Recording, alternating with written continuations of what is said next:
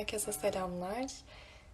Bugün Perşembe ve yeni bir gerekçelendirilmiş inanç yayınında daha beraberiz. Bugünkü konu başlığımız çağımızın hastalığı ırkçılık ee, ve konuğumuz benim çok sevgili arkadaşım Eda Güneş. Ee, bugün inşallah beraber ırkçılık konusunu ele alacağız. Irkçılık nedir? Bunu tanımlayacağız. Neden olur? Ee, ve de çözümü var mıdır? Çözüm yöntemleri nelerdir?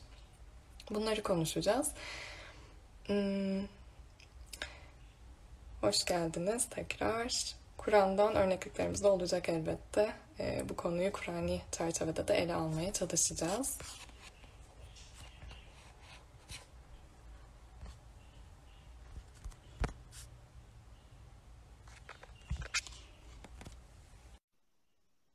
Eda'ya istek gönderdim.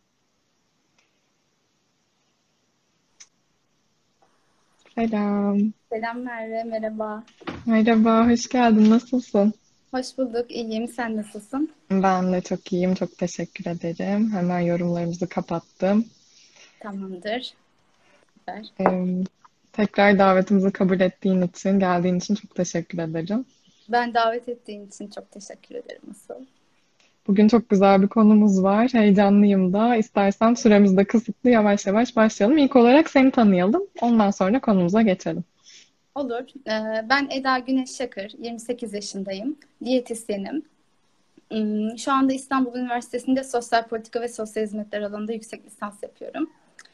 Bir de e, Yemedim Yedirdim projemiz var. 2018-2019 yıllarında yapmıştık. Seninle de tanışmama vesile olan proje. Aynen orada tanışmıştık. Süper süper çok memnun olduk. Ee, ilgilenenler için de Yemedim Yedirdim'in Instagram hesabı sanırım açık duruyor. Hani nasıl bir proje neler yaptık ee, oradan da bakabilirsiniz. Bizim Eda ile tanışmamıza vesile olan proje Yemedim Yedirdim. Bende de yeri çok farklı.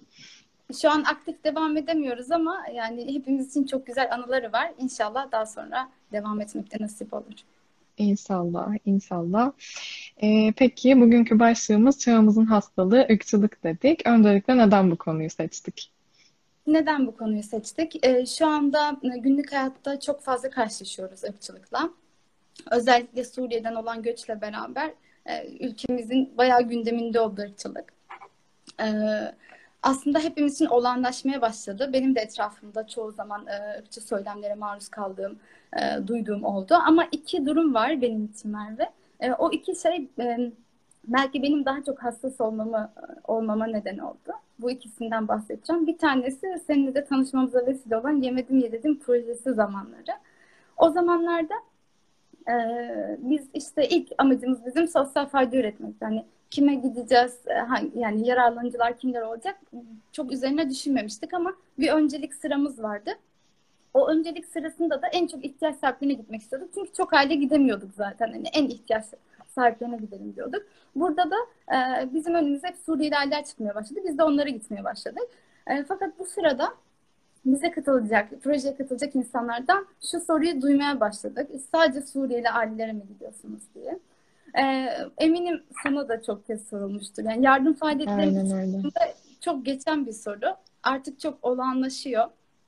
Benim için hatırlıyorum o dönemler o kadar normalleşmişti ki hani sırf bu soruyu soranlar, sırf işte bu bu konuda hani ırkçılık yaptığını düşündüğüm insanlar projeye katılsın diye yani onlar katılacağı zamanlarda belki daha çok ihtiyaç sahibi bir Suriyeli aile varsa bile ben işte Türk aile olsun bu hafta e, diye böyle hani ırkçılığa saygı duyduğumu hatırlıyorum. Hani e, aslında sonradan düşünmeye başladım. Belki bizim bu saygı duymamız da e, ırkçılığın artmasına sebep oluyor diye. Burada aslında yerlilerin göçmenleri yaptığı ırkçılığı görüyorduk. Bir de ikinci bahsedeceğim şey de göçmenin göçmeni yaptığı ırkçı- ırkçılık var. Bununla da e, çalıştığım yerde aslında karşılaşmış oldum. Göçmen Sağlığı Merkezi'nde çalışırken farklı ırklardan birçok kişi biz aynı yerde çalışıyorduk. E, ve e, çok ilginç gelmişti. Göçmen de ırkçılık yapıyordu. Aslında kendisi de maruz kalıyordu ırkçılığa. Ama kendisi Evet, de evet. yapıyordu. Bu bana herhalde yani göçmenin göçmeni yapacağı en son gibi geliyordu ama oysa ki çok da yaygındı. Ee, bunun muhtemel nedenlerinden birazdan bahsedeceğim aslında. Ee, ama şunu fark etmeye başladım. Herkesin gerekçesi farklı. Ee, ama e, bir noktada ırkçılık var, çok fazla var. Ama ortak bir nokta da var. Farklı argümanları olmasına rağmen herkesin. ortak noktada kimse ırkçılık yaptığının farkında değil. Yani kimse kabul etmiyor ırkçılık yaptığını. Bu yüzden de bu konuşmayı biraz ona göre planlamak istedim. Hani e, ırkçılık ay çok kötü bir şey. Kimse yapmasın gibi değil de hani biz yapıyor muyuz acaba? E, kendi hayatımızda ne kadar ırkçılık yapıyoruz ya da etrafımızda olan ırkçılığa e, ne kadar karşıyız? Durduruyor muyuz? Artırıyor muyuz? Biraz öz eleştiri, öz farkındalık olsun istiyorum. Kesinlikle çok güzel ve şey de gerçekten ilginç aslında hani e, daha azınlık grupların diyelim birbirine destek olmasını bekleriz ama onların da birbirini ötelemesi hakikaten ilginçmiş. E, nedenlerinden bahsedeceğiz inşallah Bahsedelim. ilerleyen Yani yerlerde. genel, tabii ki bu genelleme değil. Yerli olan herkes göçmen ırkçılık yapmıyor. Göçmen olan herkes de göçmen tabii ki ırkçılık yapmıyor ama Aynen. biz var olan bir durumdan bahsediyoruz ama genel bir durum değil tabii ki. Aynen, aynen öyle. Ee, ırkçılığı aslında böyle kısaca bir tanımlayalım istersen. Biz ırkçılık derken neyi kastediyoruz? Neyi kastediyoruz? Irkçılık derken e, ırkçılık aslında doğuştan bize gelen, kalıtımla geçmiş olan özelliklerimizin bizim davranışlarımızın üzerinde etkisi olduğuna inanılması ama bu inancın devamı. Çünkü gerçekten doğuştan bir gelen özelliklerimiz var. Kalıtımda gelen özelliklerimiz var. Bunlar tabii ki davranışlarımıza yansıyor ama e, bu düşünceyle beraber e, doğuştan gelen özelliklerin bizim kimliğimizin belirleyicisi olduğuna inanırsak burada ırkçılık başlıyor. Benim ırkım senin ırkından üstün diye düşündüğümüz zaman başlıyor. Benim ırkım senin ırkın üzerinde hükmedebilir anlayışı olduğu zaman aslında bu ırkçılık olmuş oluyor. Aynen, kesinlikle çok güzel söyledin. Peki bu neden oluyor? Bunu da sorayım. Neden oluyor? Senle biz konuyu belirlerken hani ben ırkçılık dediğimde sen bana güzel bir öneride bulundun. Konu başlığını çağımızın hastalığı ırkçılık mı yapalım dediğinde benim için çok güzel bir veri oldu. Konuşmayı biraz ona göre planladım. Hani bir hastalık gibi bakalım istedim. Bu hastalıksa eğer bu hastalığın nedeni ne? Teşhisi nasıl olur? Tedavisi nasıl olur gibi. E, bu şekilde bir akış oluşturdum. Süper, süper. O Yani zaman neden nedeniyle. Aynen nedenleriyle başlayabiliriz. Irkçılığın birçok nedeni var. Sosyolojik nedenleri var, psikolojik, ekonomik nedenleri var. Ee, belki bugün saysak bitmez nedenleri ama e, ben benim için böyle en önemli gördüğüm, en ilginç bulduğum, kritik bulduğum birkaç nedenden bahsedeceğim. Bir tanesi ilki e, doğuştan gelen bir özelliğimiz. E, Bunu ilk işte okuduğum zaman benim çok ilgimi çekmişti. E, Çünkü hepimizde var olan bir özellik. Doğuştan bizde var. E, Bu da sınıflandırma özelliğimiz. Doğduğumuzdan itibaren aslında e, o kadar çok bilgiye maruz kalıyoruz ki etrafımızda. Bu bilgilerin hepsini işlememiz, bu, bu bilgilerin hepsini kullanmamız, gerektiğinde kullanmamız mümkün değil. Yani o kadar büyük bir kapasitemiz yok. Ama Allah'ın bize verdiği çok güzel bir özelliğimiz var. Yani sınıflandırıyoruz. Sınıflandırınca bilgileri çok kolay işliyoruz. Ee, burada bir örnek aklıma geldi. İzledin mi bilmiyorum Instagram'da. Bir videoya rastlamıştım. Ee, bir ünlü birisi çocuğuna şey gösteriyor böyle fotoğraf gösteriyor Brad Pitt'in. Bu kim diye soruyor çocuğuna. Çocuğu herhalde yani iki yaşında falan olmalı. Çocuk şey diyor babam diyor. Evet, evet görmüştüm. Aynen. Muhtemelen onun tecrübesine göre belki işte sakallı herkes onun babası gibi ya da işte bütün kadınlar anne annesi gibi görüyor bir, bir bakıma ya da işte mesela evde kedi besliyor dört ayaklı dışarıda bir hayvan gördüğü zaman kedi hariç onu da kedi zannediyor çünkü hani o, o sınıflandırmaya koymuş ona. E, bu aslında bizim çok işimize yarayan bir özellik ama bir yandan bunu insanlar için uygulamaya başladığımız zaman olumsuz etkilerini de görüyoruz. Bunun da en e, başında ön yargı geliyor. Yani insanları sınıflandırmaya başladığımızda artık onu biz birey olmak birey olarak görmekten çıkıyoruz. O artık bizim için bir toplumun üyesi oluyor, bir grubun e, bir parçası oluyor. Bireysel olarak bir şey ifade etmemeye başlıyor. E, bu da aslında bizim bir yandan işimize geliyor. Çünkü artık o insana e, bir işte ayrıntılarıyla bakmamıza gerek yok. O bizim için o zaten. Yani onu e, değerlendirmemize, incelememize, onun hakkında bilgi edinmemize gerek kalmıyor. Aynen. Bu aslında çok kötü bir şey. Yani biz insanları kategori kategori böyle kategori etmiş oluyoruz. Ve dediğin gibi bu aslında bir, bir yandan bir fakirlik. Sonuçta sen o her insan farklıdır ve onları tanıyarak aslında kendine çok şey katabilirsin ama dediğin gibi kafanda belli başlı kalıplar oluyor ve tamam o zaten böyle, tamam o zaten bu gruba ait deyip hiç tanımaya bile gerek görmeden o kadar çok şey kaçırıyorsun ki aslında. Kesinlikle, kesinlikle. Bir yandan da e, şöyle bir faydası oluyor sınıflandırmanın. Hani bizim evet işimizi kolaylaştırıyor. Hani insanları tanımamıza belki gerek kalmıyor gibi. Aslında kolaylaştırmıyor. Bir noktada bize negatif e, yönleri de var ama e, bir yandan da böyle grup içi ve grup dışı olarak ayırdığımızda biz grubun içindekiler olarak üstün olduğumuzu düşünüyoruz. Güzel özelliklerimiz var ve bu özellikler için hiçbir çaba sarf etmemize gerek yok. Hiç uğraşmamıza gerek yok. Hiç çaba harcamadan artık biz e, kendimizi yüceltebiliriz. Bu da herhalde nefsi olarak bizi çok besleyen bir şey. Bu da ırkçılığın bir diğer nedeni. Bir de zaten e, her grupta kendini iyi görme eğiliminde. Kimse benim ait olduğum grup kötüdür demiyor. Herkes böyle bir üstünlük yarışında. Evet. Yani biz e, şu anda belki bu toplumda e, azınlıklara karşı kendimizi üstün hissediyoruz ama biz de başka toplumlarda e, aynı şekilde ırkçılığa maruz kalan insanlarız ya da kalacak insanlarız aslında.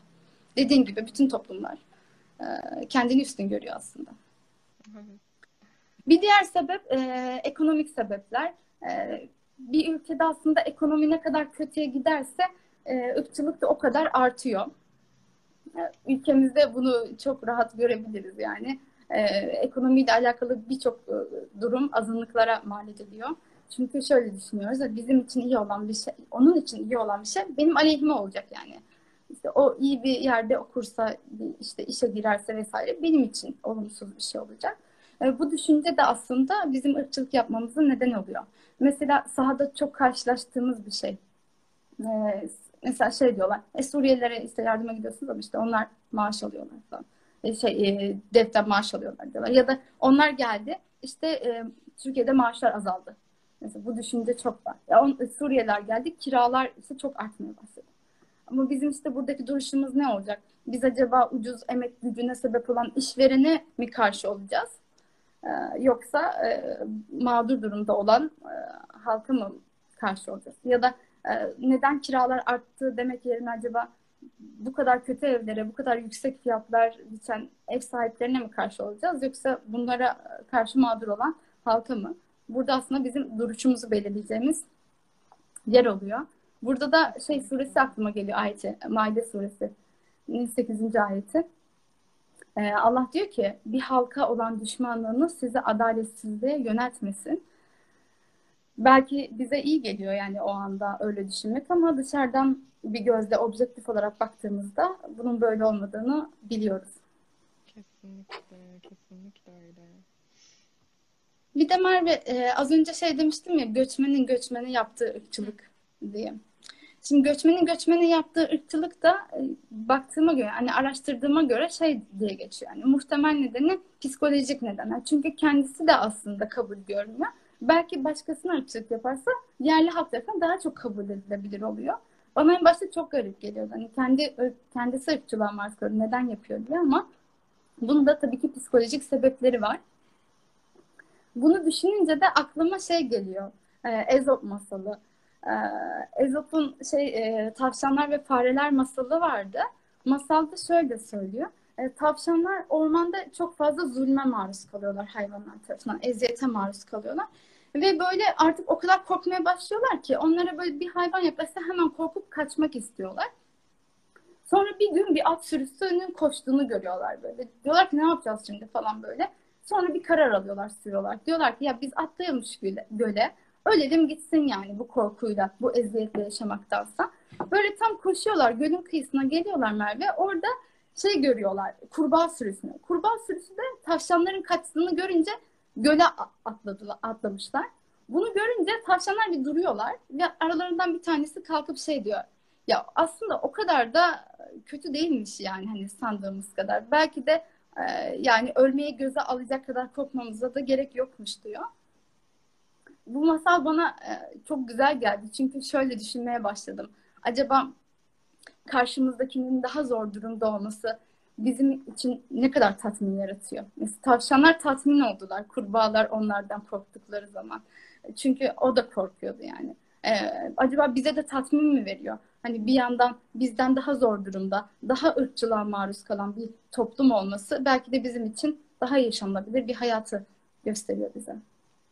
Çok korkunç ama aslında çok da doğru gerçekten. İnsanda böyle bir eğilim var. Hani hep şey denir ya başarıya giden yolda birilerinin üstüne basarak mı gidiyorsun? Yoksa birilerinden aldığın örneklikle onların elinden tutarak mı ilerliyorsun? Aslında bu ım, kişinin şeyini belirliyor gibi bir şey. Yani iyi bir insan mısın, kötü bir insan mısın? Aynen.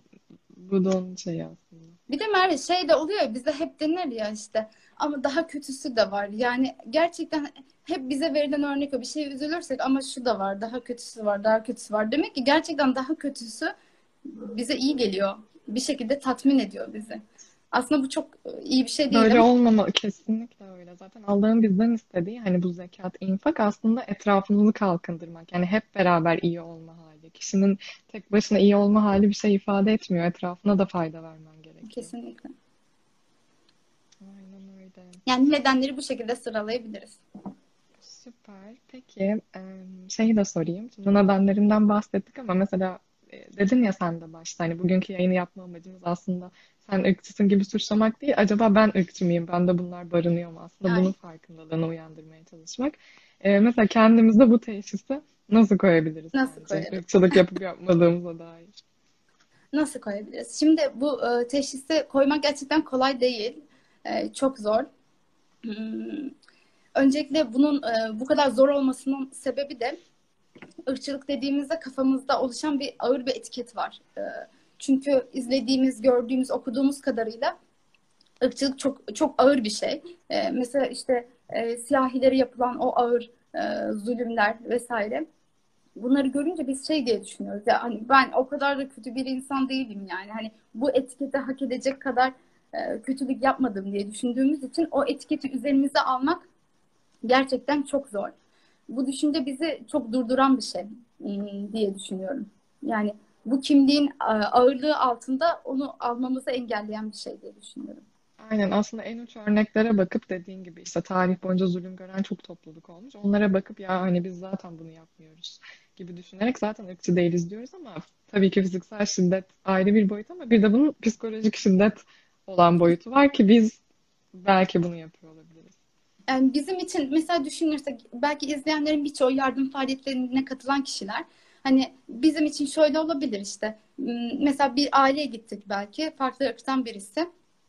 Ee, sonra oradan çıktıktan sonra şunu diyorsak eğer ya ben işte ırkçı değilim ayrımcı değilim ama onlar da bir garip ya ya da çok şey ya hani keşke şöyle de olmasalar ya diyorsak eğer bu aslında ırkçılık oluyor. Ama orada herhalde birisi ya abi ırkçılık yapma dese kimse onu üstüne almaz yani. Irkçı olsam burada ne işin var diye düşünürüz ama aslında hiç öyle değil. Yani ikisinin yeri birbirinden çok farklı. Ben diyorsam Ya- işte buyur. Ay, çok pardon böldüm şey ekleyecektim örneğine ya da tam tersi şöyle de oluyor. Mesela diyelim yardım yaptık çıkıyoruz.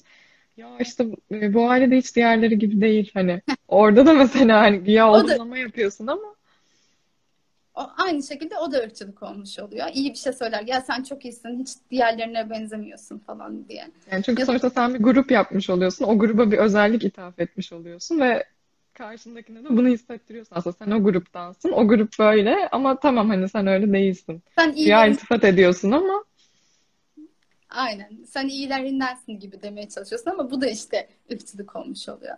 Ya da işte şey oluyor işte benim zaten dedelerim de göçmüş falan hani zaten bizde de göçmenlik var ben mi göçmenlik yapacağım ama diye devam eden e, diğer ırkı kötüleyen cümleler devamında geliyor.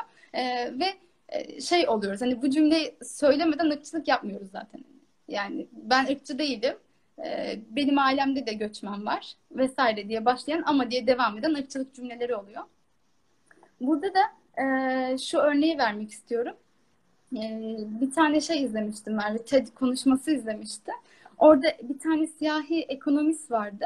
E, ona bir telefon geliyor yayındayken, bir yayına katılıyor.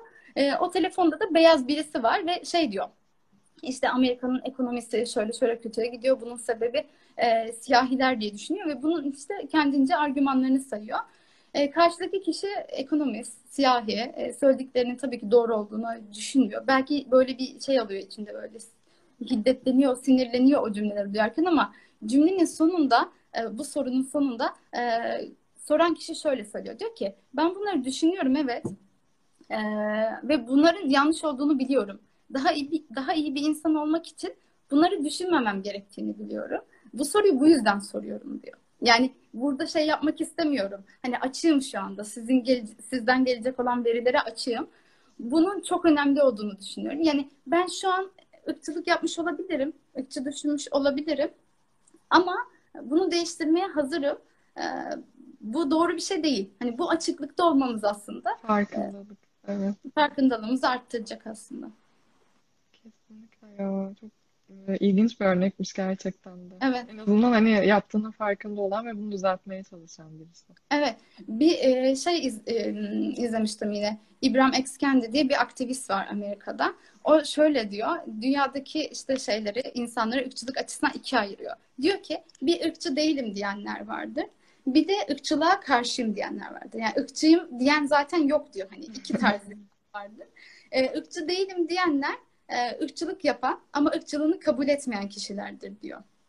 Yani buradan fark edebilirsiniz bir insanın ırkçı olduğunu. Irkçı değilim ben ama bu dünyadaki en son ırkçı olacak kişi benim ama e, vesaire diye başlayan cümlelerin devamı aslında ırkçılığa gidiyor.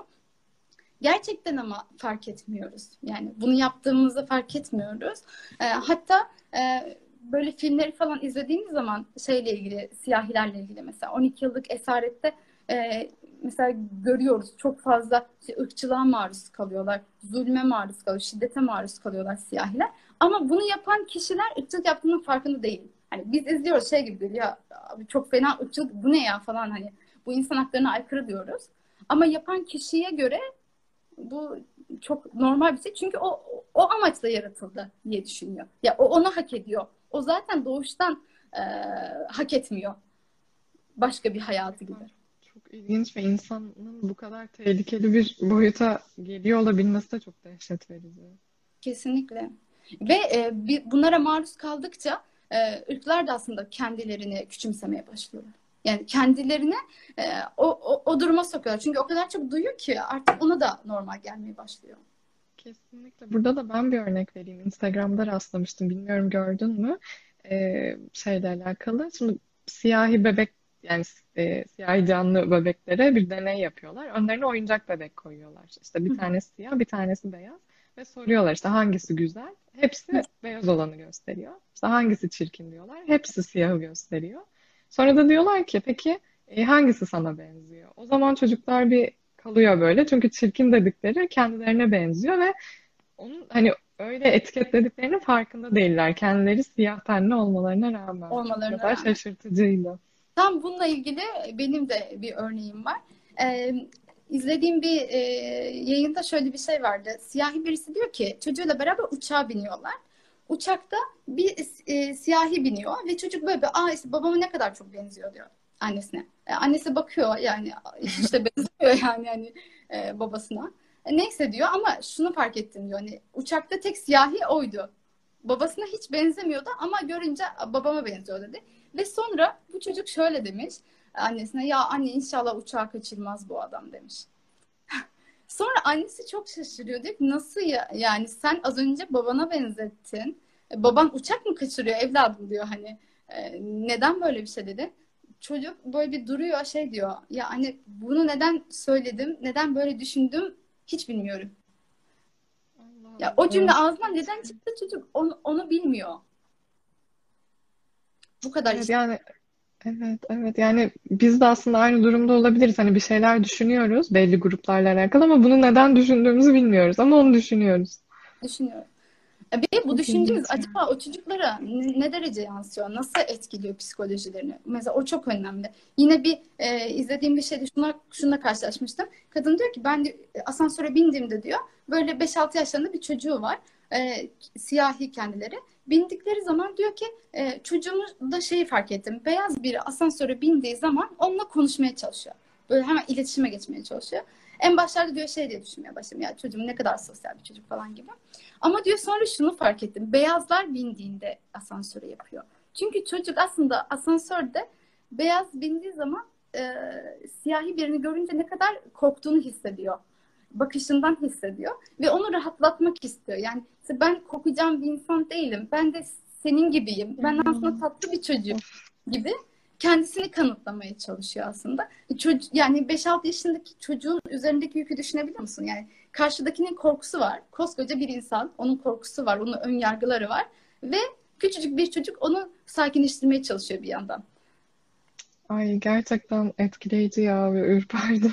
Hani şu an şimdi biz Türkiye'de yaşadığımız için belki hani bu siyah beyaz arasındaki ırkçılık e, hani bir nebze bize bir şeyler ifade edebiliyor ama biz bunu hani şey olarak düşünebiliriz. Kendi ülkemizdeki kendi azınlık gruplarımıza yaptığımız e, veya farkında olmadan düşündüğümüz şeyler olarak uyarlayabiliriz. Gerçekten çok üzücü. Ya aynısını şöyle düşünebiliriz. Yani mesela karşıdan e, bizim hani Türkiye için düşünelim. Mesela Suriyeli birisi geliyor diyelim. Bir aile geliyor.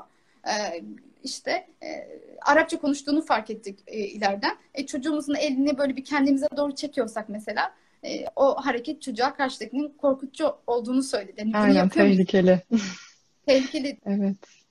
diye göster. E, başka ırktan birisiyle arkadaşlık etmesine e, nasıl bakıyoruz mesela? Hani biz kendimize de uyarlayabiliriz. Belki siyahi örnekler bizim için şu an çok geçerli olmuyor ama e, kendimize de uyarlayabiliriz bu örnekleri. Kesinlikle, kesinlikle öyle.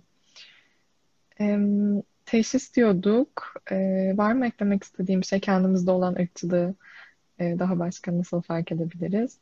Ya da diğer Evet. soruma da geçebilirim. Bu diğerlerine geçebiliriz. Şu anlık söyleyeceklerim bu kadar. Tamam. Ee, şeyi de sormak isterim aslında. Şimdi dedik ya biz belli gruplarla ilgili belli düşüncelere sahibiz ama bu düşünceye nasıl sahibiz? Bunu da bilmiyoruz aslında. Hani bu düşünce bize bir şekilde gelmiş. Gel- Burada aslında aynen burada e, bana kalırsa medyanın etkisi de çok çok büyük. Çünkü sürekli maruz kaldığımız bir basın var. İşte televizyondur, internettir. Bir şekilde bize bilgiler akıyor. Sen bunu nasıl değerlendiriyorsun? Medyada sence ırkçılık konusunda olumlu şeyler mi var, olumsuz şeyler mi? Olumlu şeyler mi, olumsuz şeyler mi? Aslında ön yargıların gerçekten oluşmasına en büyük sebep yani en büyük sebep medya. Medya sadece televizyon olarak değerlendirmezsek yani Instagram'da, Facebook'ta dönen yanlış haberlerin hepsinin hızlı yayılması, karşı argümanlarının da gelmemesi o insanların buna inanmasına sebep oluyor. Bu da nefreti arttırıyor aslında. Yani o sosyal uyumun sağlanmasını e, en çok bence medya etkiliyor. Ee, bir yerde okumuştum. Hrant Dink Vakfı e, 2019 yılında şey yapıyor. Nefret söylemi raporu yayınlıyor. Bu raporda e, bir yıl içerisinde Merve 5515 tane e, nefret söylemi içeren haber olmuş Türkiye'de. Bu kadar haber ve bunların Hmm. tabii ki tahmin edebiliriz çok büyük bir kısmı Suriyelilere e, yönelik yapılan haberler. Bir kısmı da Ermenilere yönelik e, yapılan haberler. Bu haberler yapılıyor. Karşılığında onlar e, tabii ki e, belki yalanlanmıyor. Yalanlansa bile çok fazla yayılmıyor. Yayılmadığı için ön yargılar devam ediyor. Yani görüyoruz. E, sahada bize söyleniyor hadi mesela Suriyeliler devletten maaş alıyor işte. Her yerde çalışabiliyorlar falan. Her istediği üniversitede okuyabiliyorlar gibi. E, bu e, haberler yayılıyor. İnsanlar da ya işte benim hak ettiğim şey başka ırktan gelmiş bir insan nasıl e, sahip olabilir gibi düşünüyor. Bunların hiçbiri doğru değil aslında. E, bu yalanlanmayan yanlış haberlerde ırkçılığı kesinlikle arttıran bir neden. Ya kesinlikle aslında bunların doğru mu yanlış mı olduğuna da insan bizzat sahaya inerek farkına varabilir. Yani sen de ben de aslında bizzat bunu yaşayarak öğrendik. Belki biz de önceden o söylemleri duyuyorduk işte Suriyeliler çok rahat yaşıyor. Mesela ben şeyi hatırlıyorum bir yıl başında şey haberi olmuştu. Suriyeliler işte Taksim'de parti yapıyor gibi bir haber görmüştüm. Ya mesela bu o kadar yanlış bir algı ki hani şey gibi düşünülüyor e, uzak olan insanlar için sahadan ya Suriyeliler işte o kadar rahatlar ki çıkıp parti yapıyorlar, eğleniyorlar ama hani sahaya indiğimizde o ailelerle bizzat tanıştığımızda insanlarla konuştuğumuzda öyle bir şey olmadığını görüyoruz. Belki bir grup evet e, parti yapmıştır ama yani büyük bir çoğunluk gerçekten çok zor bir durumda. Merve aslında şu da var. Ya zor durumda olmasa da olsa da olmasa da aslında burada ırkçılık barındıran şey o haber. Yani orada Suriyeliler parti yapıyor. Yani evet ben de parti yapabilirim. Yani parti herkes yapabilir. Niye orada Suriyeliler yazıldı? Bu ırkçılık oluşsun diye yapıldı zaten. Hani sonra şöyle bir yar- yargı oluşuyor hepimizde. Ki var da yani. Hani onların parti yapmaya zaten hakkı yok ki. Hani biz, bize öyle geliyor. Oysa olabilir. Haber yanlış da olabilir, doğru da olabilir de bunun haber niteliği taşıması aslında bence. Doğru, doğru söylüyorsun. Orada aslında Suriyeliler parti yaptı diye özellikle belirtmesi aslında e, O değişik. Aynen, aynen öyle. Şu da var Merve. Medyada mesela Suriyelilerle ilgili e, bir konu olduğu zaman hiçbir Suriyeli bulunmuyor. Hani hiç gördün mü televizyonda haber kanalına Bir işte Suriyeli mevzu, Suriye mevzusu konuşuluyor. Ner, hiç görüyor musunuz? Suriyeli birisi doğru, katılmış. Doğru. Hiç hiç yok. Yani temsil e, kendilerini temsil etmesine medyada asla izin verilmiyor. Ee, bu şekilde de aslında isteyen istediğini e, söyleyebiliyor. Belki oyla hiç çok yakından bir ilişki kurmamış, bilmiyor doğrularını bilmiyor belki ama e, istediğini söyleyebiliyorlar. Kesinlikle. Ya bu aslında şimdi birazdan Kur'an'dan örnekleri de açacağız ama ya aslında bu şeytanın taktiği. Şeytan insanları bölerek, parçalayarak e, aslında amacına ulaşıyor. Yani biz bir bütün olursak, birbirimizi tanırsak, anlarsak, nerede neye ihtiyacımız var, birbirimize destek olabilirsek zaten güçlenebilir, kalkınabiliriz. Ama başta medya veya başka araçlarla da hani insanlara bu bilincin kazandırılması aslında bizim kendi çöküşümüze, kendi gerileyişimize sebep oluyor. Yani orada o haberi görünce ya tamam bu haber doğrudur ya da bu haber işte e, benim için direkt doğru kabul edilip böyle geçiliyorsa aslında bu çok büyük bir sorun teşkil ediyor. Burada da Hucurat suresinin 6. ayetini Merve örnek olarak vermek istiyorum. Orada Allah diyor ki ey iman edenler eğer e, eğer fasık bir kimse size bir haber getirirse doğru olup olmadığını araştırın. Yoksa bir topluma cahilce kötülük ederseniz de sonra yaptığınız şeye pişman olursunuz. Allah direkt Aynen. burada bize söylüyor yani geldiyse böyle bir haber doğru olup ol, olmadığını araştırmadan ona inanmak, ona göre muamele etmeye aslında hakkımız yok. Yoksa buna pişman oluruz diyor Allah. Kesinlikle yani çok güzel bir noktalama oldu bence. Allah en doğrusunu söylemiş her zaman olduğu gibi. Evet. Çok çok doğru. Aynen öyle. Ya aslında şunu da belki söylemekte fayda var. Şimdi her ırkın tabii ki kendine has özellikleri var. Mesela hani siyah beyaz örneği veriyoruz. Oradan gidelim. Mesela siyahiler aslında sporda çok daha iyilerdir e, beyazlara göre veya bilmiyorum farklı ne örnek verebilir. Belki Almanlar hani daha çalışkandır falan. Böyle böyle özellikli olan ırklar var. Hani mesela bunlar ırk yani nasıl diyelim? E, bunlara sahip olmak Allah'ın bir nimeti aslında. Allah diyor hepinizi farklı farklı yarattım. E, işte Allah'ın boyasıyla boyanmak ayetleri var mesela. E, yani bunlar da aslında Allah'ın ayeti. Hepimizin böyle farklı yaratılışlarda olması, farklı ırklara ait olmamız. Ama buradaki sıkıntı şu. işte biz bu sahip olduğumuz özelliklerle büyüklük taslıyorsak, kibirleniyorsak, e, bir diğerini hor görüyorsak işte orada ırkçılık başlamış oluyor aslında. Kesinlikle. E, tam bu konuyla ilgili bir ayet var Merve onu okuyayım. Aslında iki tane ayet okuyacağım. Bir tanesi Rum suresi 22. ayet. Orada tam senin dediğin gibi e, şey geçiyor. Farklı renklerde olmamızla ilgili ayet. E, Allah diyor ki göklerin ve yerin yaratılışı, dillerinizin ve renklerinizin farklı oluşu onun ayetlerindendir. Burada bilenler için ayetler vardır. Sonrasında da aslında asıl aklıma gelen şey şeydi. Maide suresinin 48. ayeti. Sen dedin ya hani farklı farklı olmamız gerçekten hani ırkların farklı özellikleri var birbirinden. Ee, Allah da bize bunu söylüyor Maide 48'de diyor ki Allah dileseydi sizi bir bir tek bir tip topluluk olarak yaratabilir diyor yapardı diyor bunu ama sizlere verdiği ile sizi sınıyor.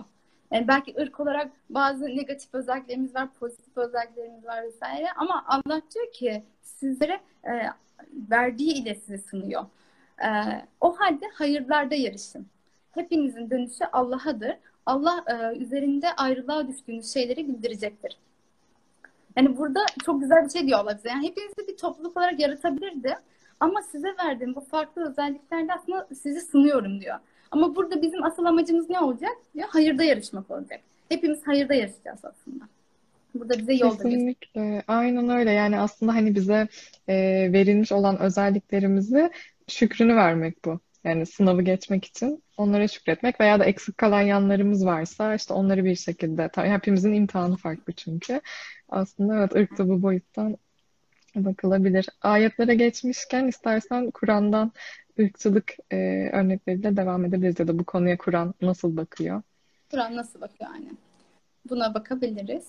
Özellikle biz Merve çağımızın hastalığı deyince böyle altta yorumlarda görmüştük yani sadece çağımızın hastalığı mı falan işte her zaman vardı diye. Doğru, Orada evet. da örneklerde yazmışlardı. Aynen. Şey Adem e, ile şeytanın örneğini ben de verecektim aslında. Evet. Hani sadece çağımızın e, hastalığı değil yani şu an çağımızda evet çok fazla var ama insan var olmadan bile var olduğunu ayetlerde görebiliyoruz. Ee, Araf suresi mesela 11. ayetinde Allah diyor ki Andolsun ki sizi biz yarattık. Sonra size şekil verdik. Sonra meleklere Adem'e secde edin dedik. İblis hariç hepsi secde ettiler. O secde edenlerden olmadı. Yani burada şeytan işte Adem'e secde etmemesi ve sonrasında Allah diyor ki şeytana sana buyurduğum halde seni secde etmekten alıkoyan nedir dedi. Burada tam böyle şeytanın e, ırkçı cevabını görüyoruz aslında. Diyor ki ben ondan hayırlıyım. Beni ateşten, onu çamurdan yarattım diyor. Allah da şeytana şöyle diyor. Hemen oradan in. Orada büyüklük taslamak senin haddin değil. Hemen oradan çık. Sen aşağılanmışlardansın. Yani e, bu aslında şeytanın bir özelliği. İnsan bile var olmadan var olan bir durum. Ama Allah bizi buradaki örnekte çok güzel e, uyarıyor. Yani büyüklük taslamamızın, e, büyüklük taslamaya hakkımızın olmadığını, bunu yaparsak aslında tabii ki bu şeytanı söylenmiş bir söz ama hepimiz tabii ki buradan dersimizi almalıyız. Aslında biz aşağılanmışlardan oluyoruz yani büyüklük tasladığımız zamanlar. Kesinlikle ya burada şey de çok ilginç gerçekten hani şeytanın gerekçesi neden insanı aşağıladığının gerekçesi ben ateşten yaratıldım onlar topraktan yani bildiğin ırkçılık hani ben daha üstünüm ben daha üstün bir yaratılışa sahibim diyor. Kesinlikle. E, ben mi ona secde edeceğim? Direkt büyüklük taslıyor. Yani dediğim gibi argüman tamamen ırkçı yani. ben ondan daha üstünüm. Aynen. Bir de e, Merve Hucurat Suresi. Hucurat Suresinde böyle örneklerde bulurken çok heyecanlandım gerçekten. Üst üste ayetler tam olarak böyle ırkçılıkla ilgili e, üst üste geliyor böyle çok gerçekten ders niteliğinde. Onlardan istersen bahsedeyim Hucurat Suresi'nde. Hucurat Suresinin 11. ayetinde Allah diyor ki ey inananlar bir topluluk başka bir toplulukla alay etmesin. Belki alay edilenler alay edenlerden daha iyidirler. Aynı şekilde kadınlar da başka kadınlarla alay etmesinler. Belki alay edilen kadınlar alay edenlerden daha iyidirler. Birbirinizde kusur aramayın, birbirinize kötü lakaplar takmayın. İmandan sonra fasık olarak nitelendirilmek ne kötüdür. Kim tevbe etmezse işte onlar zalimlerdendir. Zalimdirler diyor Allah. Ee, sonrasında da Hucurat 12, 13'te devam ediyor. 12'de diyor ki Allah, ey inananlar zannın birçoğundan sakının. Kuşkusuz bazı zanlar günahtır. Birbirinizin kusurlarını araştırmayın. Bir kısmınız bir kısmınızın gıybetini yapmasın. Hiç sizden biriniz ölmüş kardeşinin etini yemekten hoşlanır mı? Elbette ondan tiksinesiniz. Öyleyse Allah'a karşı takva sahibi olun. Kuşkusuz Allah tövbe edendir. E, tövbeleri kabul edendir. Rahmeti kesintisizdir. Burada aslında bu iki e, ayette yani insanlara karşımızdakine e, alay etmememiz, onun kusurunu araştırmamamız, e, gıybet etmememiz Allah bunları tavsiye ediyor. Arkasından da e, benim için çok vurucu bir ayet diyor ki ey insanlar sizi bir erkek bir dişiden yarattık. Birbirinizle tanışmanız için sizi kabilelere ve sülalelere ayırdık. Allah'ın yanında en kerim olanınız, en çok takva sahibi olanınızdır. Kuşkusuz Allah her şeyi bilendir, her şeyden haberdardır. Bu ayet çok güzel. Çünkü burada Allah diyor ki sizi evet topluluklara ayırdık, ırklara ayırdık ama birbirinizle tanışmanız için aslında insanın e, sosyal bir varlık olması, birbiriyle tanışmaya muhtaç olmasını da görüyoruz. Ama diyor ki Allah sizleri yani burada ayırdım evet farklı kabilelere ama e, benim için diyor en çok yani en kerim olanınız en çok takva sahibi olanınızdır. Hani üstünlük ırkla değil takvayla olduğunu Allah bize bu ayette söylüyor. Aynen öyle. Bir de şey Merve burada aklıma şey getirdi. Burada Allah diyor ya birbirinizle tanışmanız için. Şey geliyor aklıma mesela e, etrafımızda şu anda tabii ki örnek Suriye üzerinden veriyorum. Çünkü çok fazla e, şu anda en çok ırkçılık yapılan, ırkçılığa maruz kalan e, şu anda Türkiye. Suriyeliler. Efendim? Ha, yok yok. Şey, Evet, devam evet, et. ırkçılık yaptığımız ve e, ırkçılık e, yapılan kişiler Suriyeliler. Bu yüzden aslında bunun üzerinden örnek veriyorum. E, bakıyoruz mesela Suriyelilerin belki işte marketleri var vesaire. işte restoranları var. Kendilerine ait, e, kendi kültü- kültürlerine ait şeyler var. Acaba mesela oraya gidiyor muyuz? Tanışıyor muyuz mesela?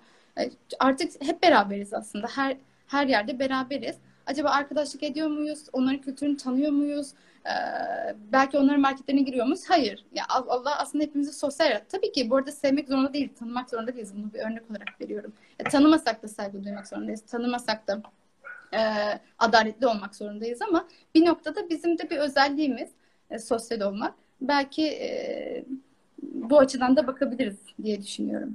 Aynen öyle. Bence bu çok güzel bir öğüt oldu. İnşallah hani şu an burada beraber izleyicilerimizle beraber ben de dahil bunu gerçekten düşünelim. Hani biz e, sadece Suriyeliler de değil aslında etrafımızda Tabii, azınlık olan, e, zor durumda hor görülen yani illa ırk olarak da değil. Hani başka bir mevkiden dolayı da hor görülen insanlara biz ne kadar ulaşmaya çalışıyoruz, onlara ne kadar dokunmaya çalışıyoruz.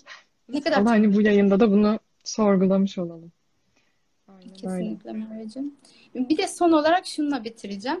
Ee, Şöyle diyeceğim. Müminin suresi. e, Müminin suresinin 101. ayetinde Allah diyor ki sura üflendiği zaman e, artık o gün aralarını, aranızda ne soy bağı işe yarar ne de e, birbirine sorabilirler diyor. Bu da çok güzel bir ayet. Çünkü evet Allah söylüyor hani dünya hayatında biz ırklara ayrılıyoruz. kabilelere ayrılıyoruz.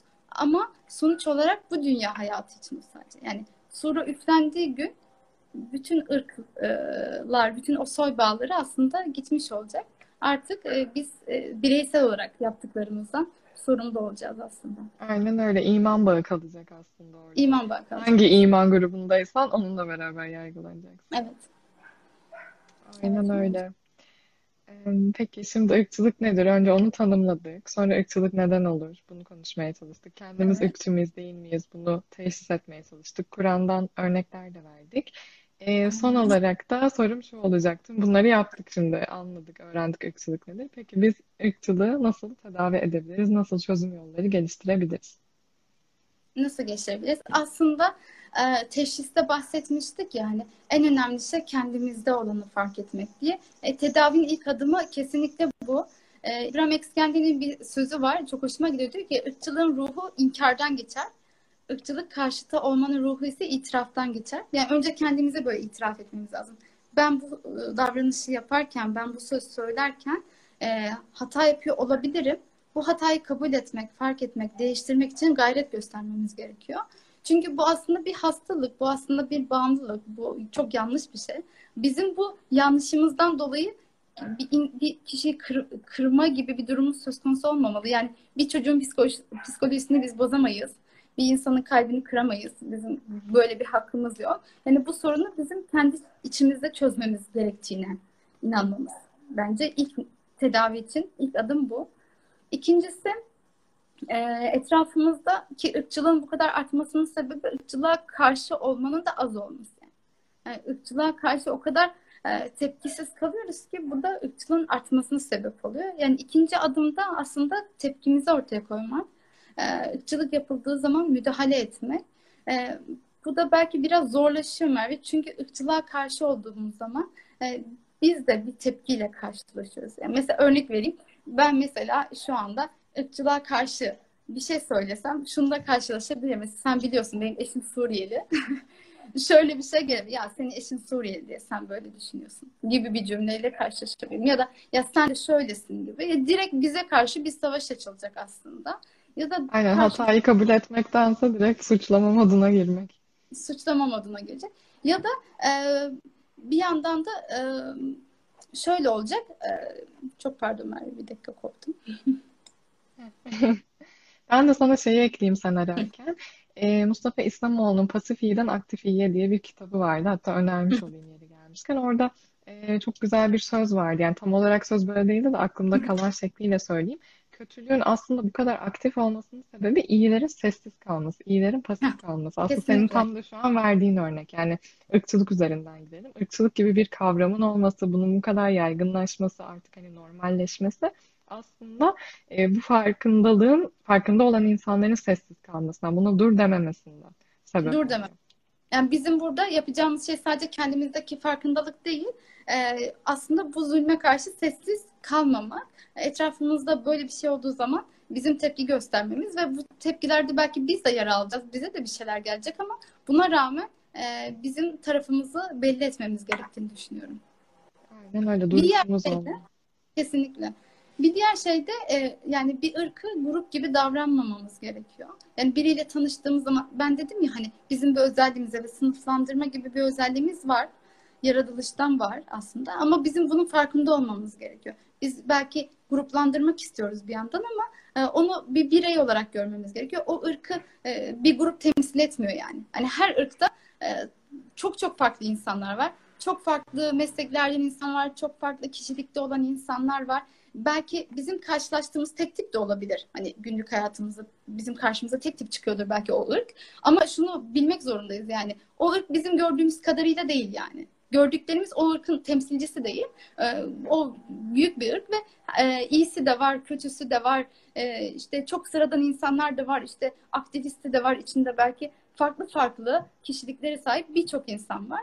E, bu şekilde Aynen öyle. Eda, bak, şeyi de düşünebiliriz aslında. Yani biz mensup olduğumuz ırk hani e, yani diyelim şimdi Türkiye'deyiz ve Türk ikimiz de hani Türk ırkına mensubuz. Yani bunu aslında kendi ırkımızdan da düşünebiliriz. Hani Türkler arasında da bin bir çeşit insan var. Hani bizim ırkımız mükemmel işte herkes çok iyi gibi bir şey hiçbir grup için hiçbir ırk için zaten söz konusu değil. Yani aslında insan bunu kendi yakın çevresinde deneyimleyerek de fark edebilir. Yani her grubun her ırkın diyelim iyi insanı da vardır kötü insanı da vardır. Allah da zaten diyor üstünlük takvalıdır. Üstünlük hani insanın kendi erdemindedir. Kesinlikle. Yani biz burada şimdi hani e, şeyden bahsediyoruz, farklı azınlıklardan bahsediyoruz. Mesela şey bile olabilir. Hani memleket memleket ayrımı bile yapıyoruz aslında. Hani şuralılar şöyle, buralar böyle diyoruz ya. Yani o da bir, bir nevi buna giriyor aslında. Hani dediğin gibi küçücük çevremizde bile aslında herkes birbirinden farklı. Ama biz bir memleketi e, şey yapıyoruz. Oralı e, olarak böyle bir damgalıyoruz. Yani ben özellikle mesela Karslı olarak yani hayatım boyunca Karslıyım dediğim zaman e, hiç Karslara benzemiyorsun cümlesiyle çok karşılaştım. Yani bu görünüş olarak söyleyenler de oldu ama diğer yandan kişilik olarak diğer kaslar şöyledir falan gibi bir yani her her yöre için var. Hani ben kendim oralı olduğum için söylüyorum ama her yöre için bir yargımız var. O insan da şey ya sen hiç de onlara benzemiyorsun dediğimiz zaman aslında o da evet. Aynen öyle.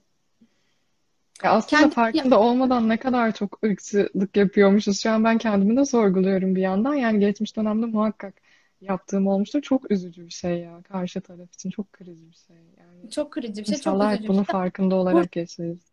Aynen. Burada bizim ilk atacağımız adım farkında olmak. Hatta işte bu düşünce aslında Merve e, sahip olmamız lazım. Evet ben aslında şunu düşünüyordum eskiden, şunu yapıyordum ama onu yaparken acaba ırkçılık mı yapıyordum?